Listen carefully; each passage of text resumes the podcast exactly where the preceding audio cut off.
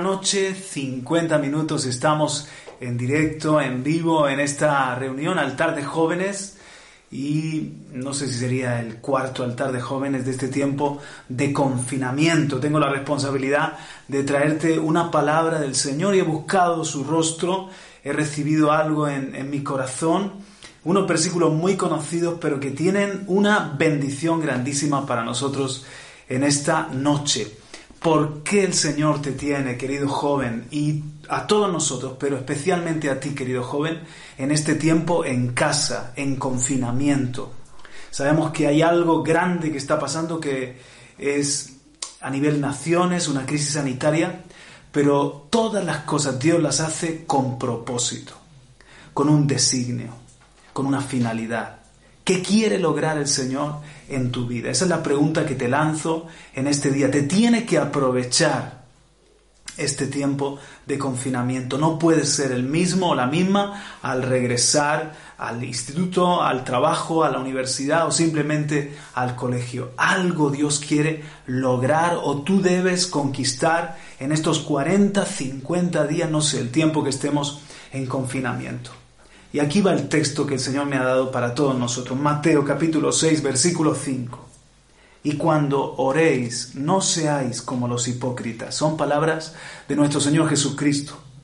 No seáis como los hipócritas, porque a ellos les gusta ponerse en pie y orar en las sinagogas y en las esquinas de las calles para ser vistos por los hombres. En verdad os digo que ya han recibido su recompensa ser vistos por los hombres. Pero tú, cuando ores, entra en tu aposento y cuando hayas cerrado la puerta, ora a tu Padre que está en secreto, y tu Padre que ve en lo secreto te recompensará. Y al orar no uséis repeticiones sin sentido, como los gentiles, porque ellos se imaginan que serán oídos por su palabrería. Por tanto, no, no os hagáis semejantes a ellos, porque vuestro Padre sabe lo que necesitáis antes que vosotros le pidáis. Jesús nos está enseñando a orar y dice que cuando oremos no estemos buscando lo público, sino lo secreto. Y que no pensemos que las oraciones pomposas o largas, esas son las que le van a tocar el corazón a Dios. No, son las oraciones sinceras, tal como somos cada uno de nosotros, pero llenas de fe, de confianza, porque Él es nuestro Padre, que sabe lo que necesitamos. Vosotros, pues, orad de esta manera. Padre nuestro que estás en los cielos, santificado sea tu nombre, venga tu reino. Hágase tu voluntad, así en la tierra como en el cielo. Danos hoy el pan nuestro de cada día. Y perdónanos nuestras deudas como también nosotros hemos perdonado a nuestros deudores. Y no nos metas en tentación, mas líbranos del mal, porque tuyo es el reino y el poder y la gloria para siempre jamás. Amén. Amén. ¿Sabes? Lo que el Señor quiere lograr en este tiempo de confinamiento, en ti, querido joven, y en mí también, en todos nosotros, es que le busquemos, busquemos su rostro, busquemos el secreto y se convierta para nosotros en un estilo de vida, en un hábito. Te voy a decir algo, mira, esto es lo que me, comunicaba el Señor para ti. Cuando tú te encuentres con tu Padre todos los días en tu cuarto y cierres la puerta y estés con Él en el secreto, Él te va a bendecir tanto, te va a dar una paz, te va a dar una fortaleza te vas a sentir bien contigo mismo. Te va a dar la fe para encarar los tiempos que vienen, que son tiempos a veces de incertidumbre, de tormentas, pero te va a dar esa fe. Te vas a sentir bendecido. Y ese estilo de vida, esa calidad de vida, una vida abundante, se va a convertir algo que será tu constante. Lo vas a tener hoy, hoy te vas a sentir con paz, hoy te vas a sentir con, alegría, hoy te vas a sentir cerca del Señor. Es más, te vas a sentir limpio, porque en su presencia Él te perdona, en santidad, porque tienes la fuerza para decirle no al pecado. Eso va a pasar hoy, pero entonces va a pasar también mañana, y pasado mañana. Y te vas a acostumbrar.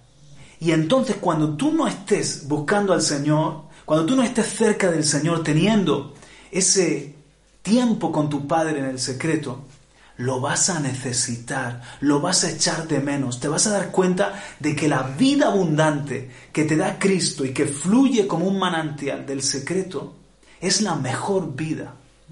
Y si no la tienes, entonces te va a faltar algo. Y vas a decir, yo sé que así no puedo estar un día, menos dos días, menos una semana, me seco, me marchito, me muero. Y cuando alguien te vea con vida abundante, te va a preguntar, Pedro, Juan, oye, María, Antonio, ¿cuál es tu secreto? Y tú le vas a responder, mi secreto está en el secreto. La clave de mi vida, de mi calidad de vida, es, de, es mi secreto con Dios. Si tú buscas a tu Padre en el secreto, Él te va a recompensar en lo público, en el trabajo, te va a dar favor con la gente, te va a recompensar con tu familia, te va a recompensar, te va a bendecir en lo público, porque Él ve que tú le estás buscando. Nadie ha dicho que sea fácil buscar a Dios. Luchamos contra nuestro propio cuerpo que a veces es perezoso contra la carne, a veces contra demonios que no quieren que busque al Señor en el secreto. Nadie ha dicho que vaya a ser fácil, pero solo el, el deseo del corazón y tu actitud, Dios lo va a bendecir. Mira, cuando nosotros respiramos, hacemos dos cosas, que es aspirar y expirar. Vamos a hacerlo por la nariz. Aspirar. Aspirar. Inspirar. Se puede decir también aspirar. es que me está mi mujer corrigiendo. Se puede decir también, lo busca en el diccionario. Ah, bueno. Y expirar. Escucha lo que te digo y anótalo. Si no aspiras, no inspiras. Si no buscas al Señor y, y respiras de su presencia y respiras de su palabra, si no te llenan los pulmones de ese oxígeno que hay en el secreto, en la presencia de Dios, no podrás inspirar a otros. Deseo con todo mi corazón en este día de verdad inspirarte. Pero sé que no lo puedo hacer en mis fuerzas si yo no he aspirado, si no he llenado mi, mi vida de la presencia de Dios. ¿Y sabes qué? Si no expiras, expiras. Si no expiras, expiras, te mueres, ¿verdad? Si tú tomas el aire y no lo echas, te ahogas, expiras con X. Si no aspiras, expiras. Si no expiras, expiras. Voy a repetirlo porque no quiero liarte. Anótalo, mira. Si no aspiras, no inspiras. Y si no expiras, expiras con X, te mueres. Sin la presencia de Dios, sin mi tiempo con mi Padre en el secreto, siento que me muero, que me ahogo, expiro. Así que te estoy invitando a que descubras, si no lo has hecho ya, y si lo has hecho, a que más te metas con el Señor en el secreto. Esto es maravilloso, ¿sabes? Tengo una cita todos los días con Jesucristo. Él me espera todos los días. ¿Cómo lo sé? Bueno, porque cuando Él nos enseñó a orar, Él no dijo, el pan nuestro de cada día, dánoslo esta semana. Tampoco dijo, el pan nuestro de cada día, dánoslo este mes o esta temporada.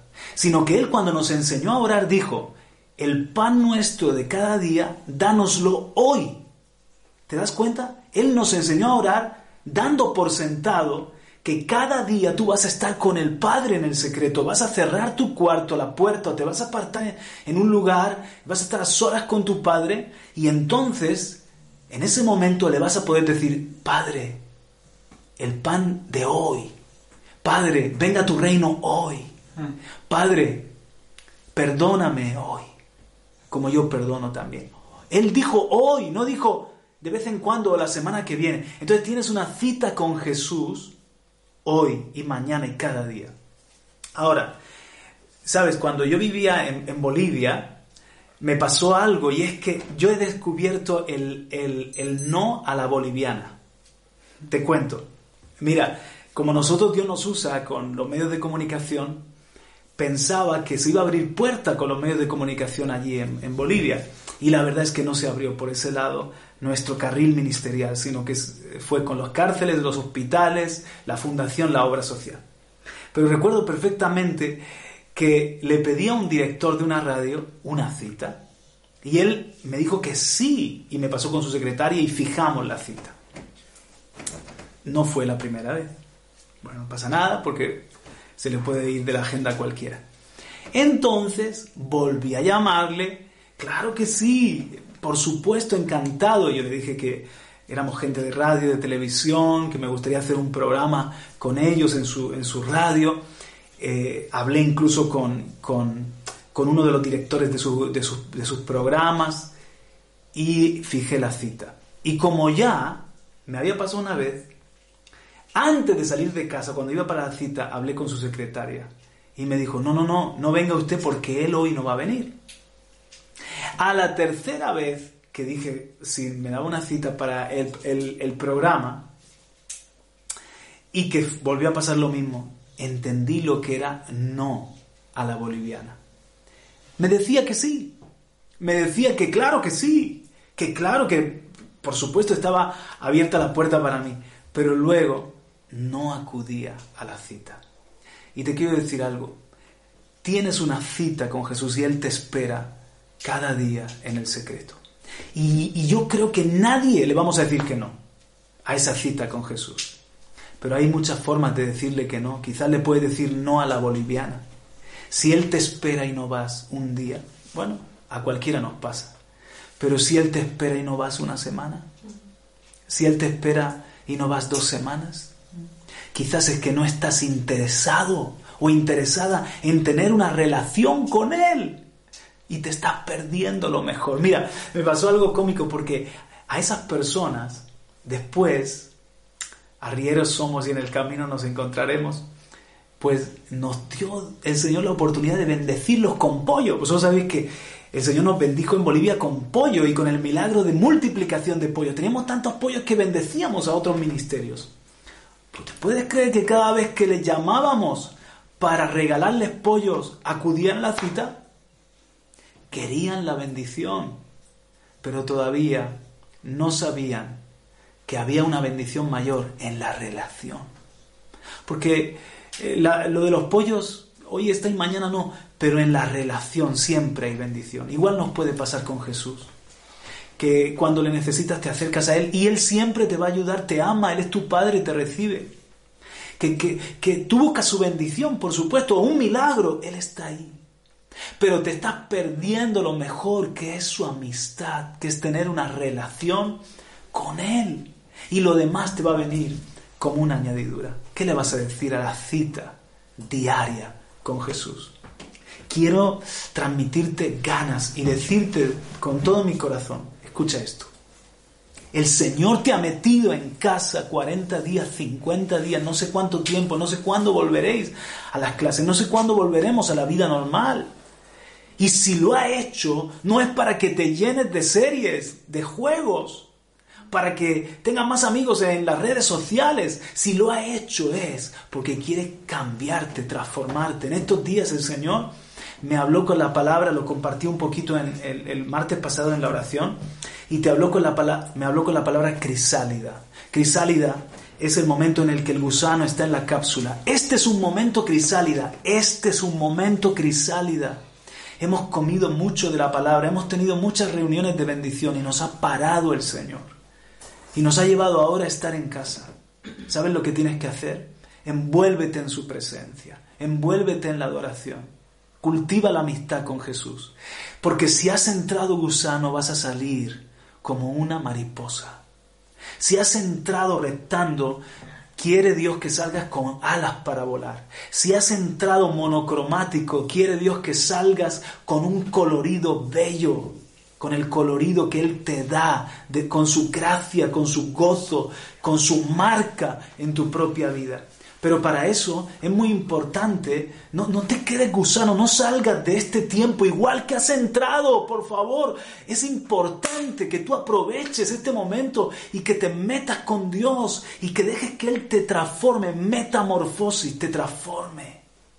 porque quiere hacer de ti alguien mejor, quiere hacer de ti alguien que seas una bendición y muestres su belleza.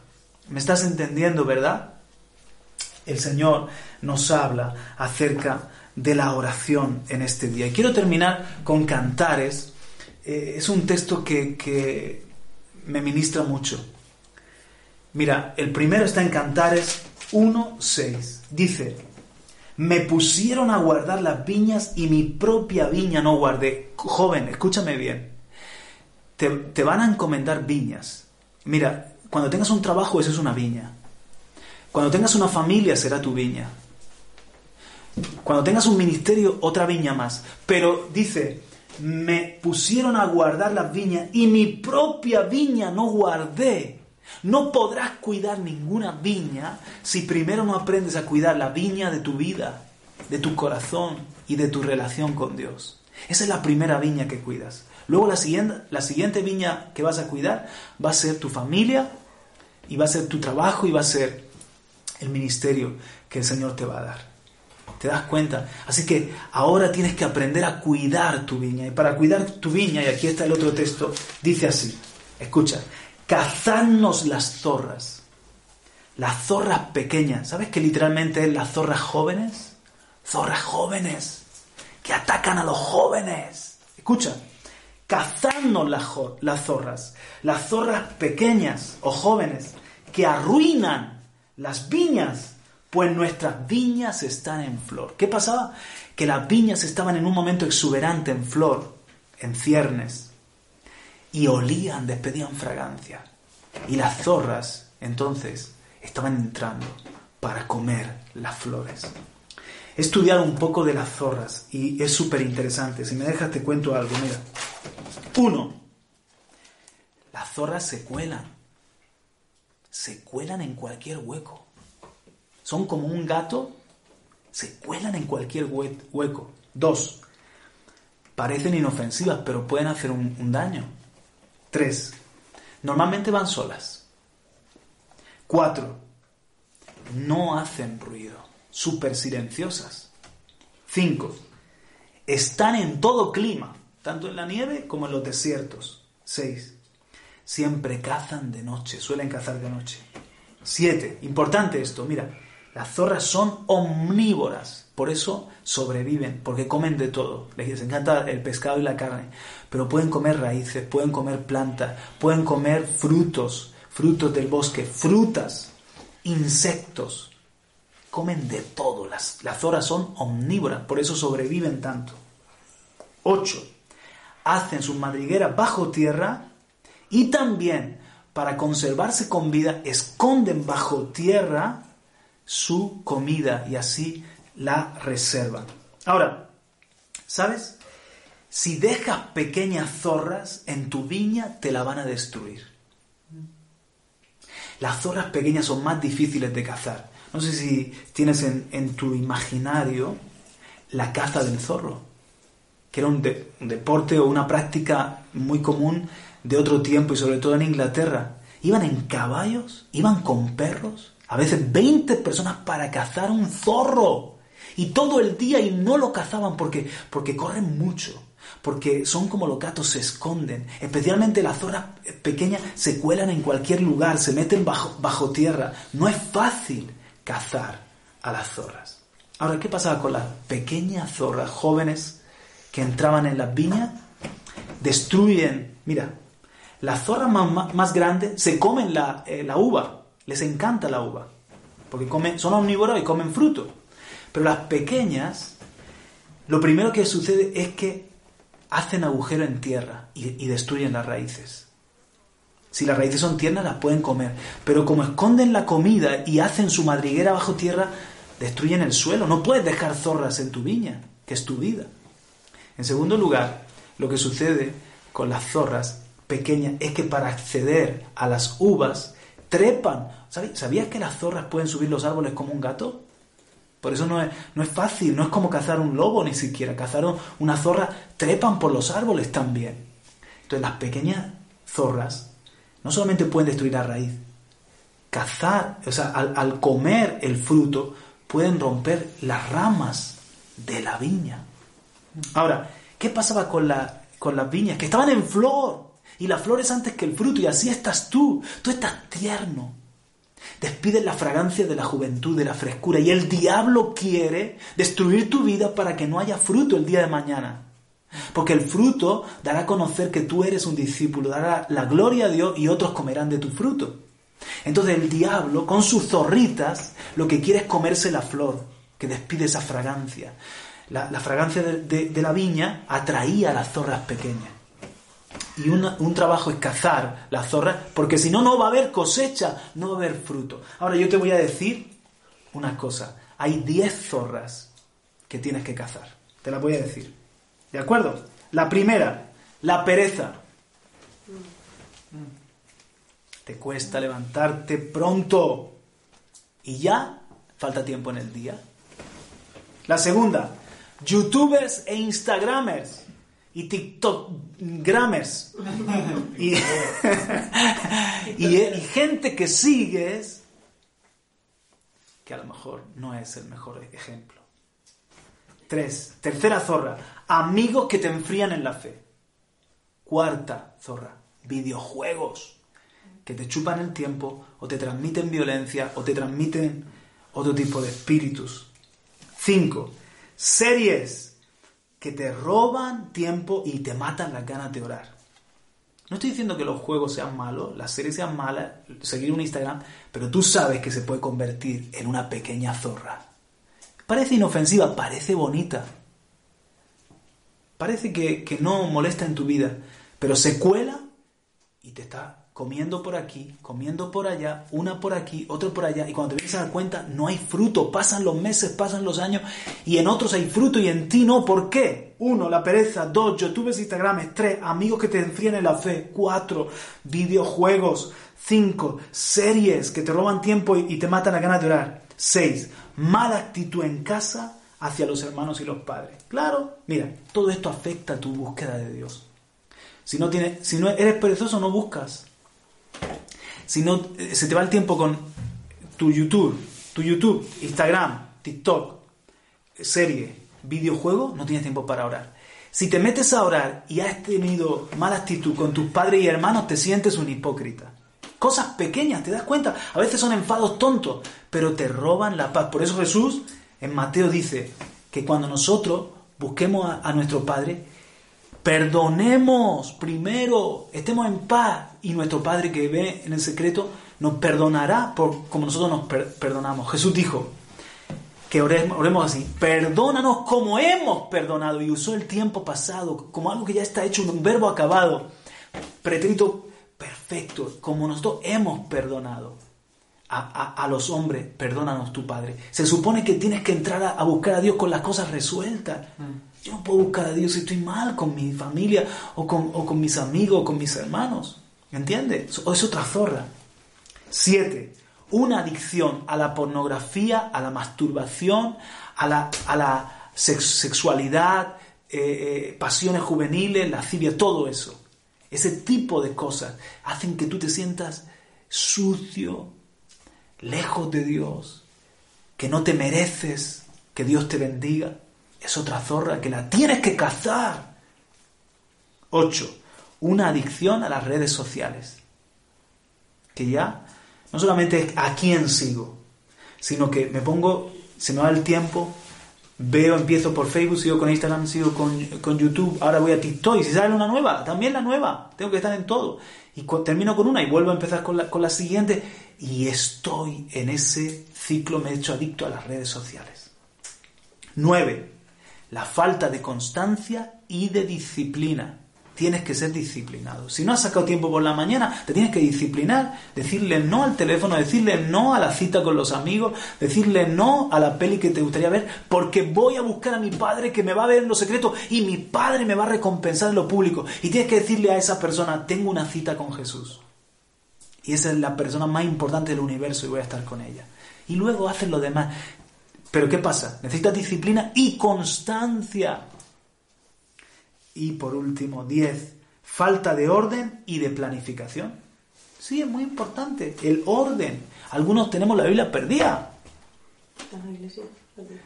Algunos no nos organizamos. Mira, te planificas para ir a la peluquería, porque quieres estar guapo. Te planificas para hacer tu deporte, ¿eh? hasta tienes tu esterilla y todo eso. Y no te planificas tu libretica, tu Biblia, tus tiempos, un orden. En tu propia vida establece orden. Y planifícate las cosas importantes. Y esto que estoy hablando es lo más importante. Ahora no te voy a decir las pequeñas zorras, no te voy a decir algunos remedios importantes. Evidentemente, Tips. ah, esto son tips, esto que te estoy dando. Evidentemente, pues por ejemplo, para amigos que me enfrían en la fe, voy a, rodearme de amigos que todo lo contrario que me, que me animan, ¿verdad? Oye, ¿por qué no videojuegos, series? Hay, hay cosas sanas, da- dale un tiempo al esparcimiento, pero ¿por qué no tienes un hábito de escuchar una buena palabra? Mira que hay predicadores buenos, una buena palabra, aunque sea de media horita, pero una palabra que tú digas, voy a alimentar mi espíritu en este día, escucha la palabra, dale tiempo a las cosas de Dios. Te voy a decir más, mira, quiero lanzar esta iniciativa y con la ayuda del Señor la vamos a lograr. Un entrenador de oración. Sí, porque me he dado cuenta de que para entrenar y ponernos en forma en lo físico viene bien tener un entrenador, una app o seguir a alguien en YouTube. Nuestra Marcelita está haciendo ahí también sus clases y todo eso, ¿verdad? Y te compromete y esa persona te anima. El Espíritu Santo es el mejor entrenador de oración para poner tu vida espiritual en forma. Pero también yo quiero ayudarte. Yo quiero de ocho y media a 9, la semana que viene, conectarme con vosotros y ser un entrenador de oración. Y todos los días ayudarte a orar. No sé, tres semanas. Hacer un hábito. Y luego ya vas tú solo. Con la ayuda del Espíritu Santo. Pero quiero ayudar y ser un entrenador de oración. Para poner en forma tu vida espiritual. Es que no puedes salir. Escúchame. Si pudiese, ahora mismo te cogía de la perchera y te lo decía así. No puedes salir de este tiempo como entraste. No, no puedes ser el mismo, no puedes ser la misma. Tienes que ser un hombre de oración, una mujer de oración. Conquistar tu secreto con Dios. ¿Me estás escuchando? Y yo te quiero ayudar por el amor de Dios. Déjame ser tu entrenador de oración y, y también el resto de los pas- pastores que estén un poco locos como yo. Vamos a ayudarte a poner en forma tu vida espiritual. Pero mira, para todo esto que he hablado acerca de la- el orden, la, constancia, la disciplina, la pereza, hay una palabra y es... Hay un mensaje que, que me, que me encanta, que, que- que compartí, que se llama Siembra un hábito.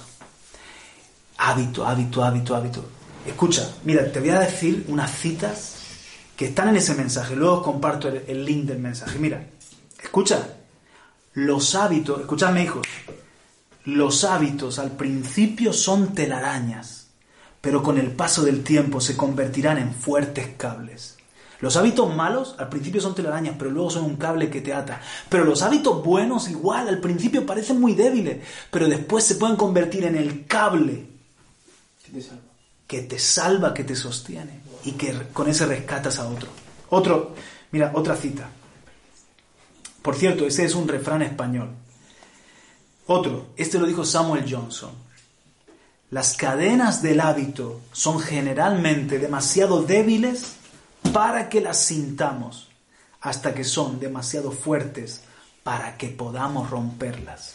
Repítemelo, Juan Carlos. Samuel Johnson fue un, predicador, un siervo de Dios. Las cadenas del hábito son generalmente demasiado débiles para que las sintamos, hasta que son demasiado fuertes para que podamos romperlas. Eso, los hábitos malos se cuelan como las pequeñas zorras y nos arruinan la viña, pero hay que hacer buenos hábitos. Y aquí es donde viene esta cita de Charles Reed. Escucha, siembra un acto y cosecharás un hábito. Siembra un hábito y cosecharás un carácter. Siembra un carácter y cosecharás un destino. Otra vez, siembra un acto. Hoy voy a orar, mañana voy a orar, pasado voy a perdonar.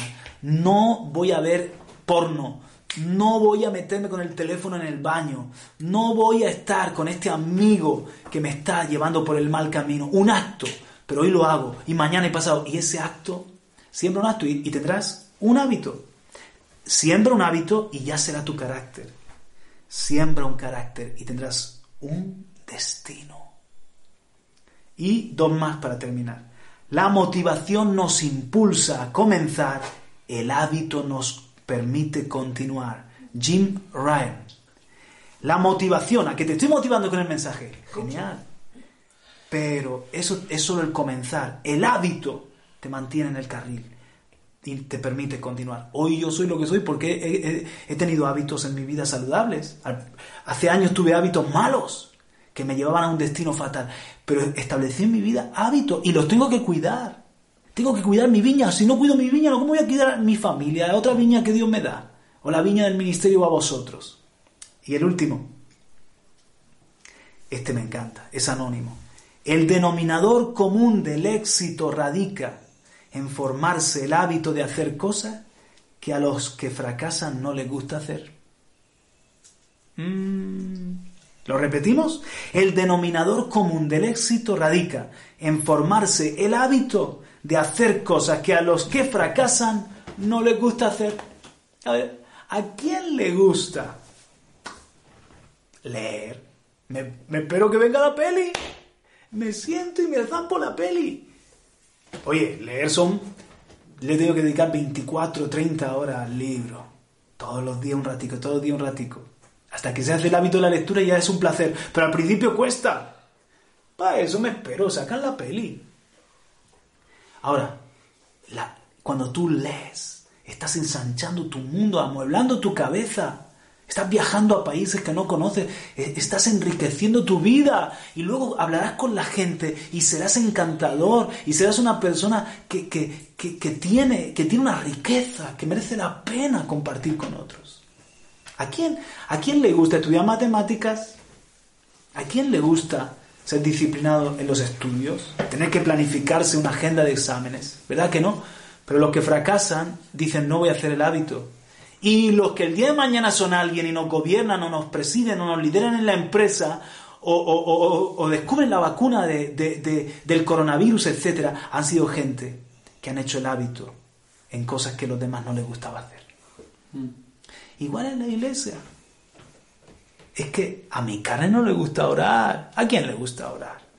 ¿A quién le gusta congregarse? Si puedo irme a jugar un partido, quedarme eh, con los pies para arriba, viendo las redes sociales. Eso es lo que le apetece a mi carne. Todas las cosas de Dios le tengo que decir a mi carne, muere. Pero cuando se hace el hábito y crece el espíritu, son una delicia. Y eso me va a llevar al éxito. Por favor, recibe esta palabra.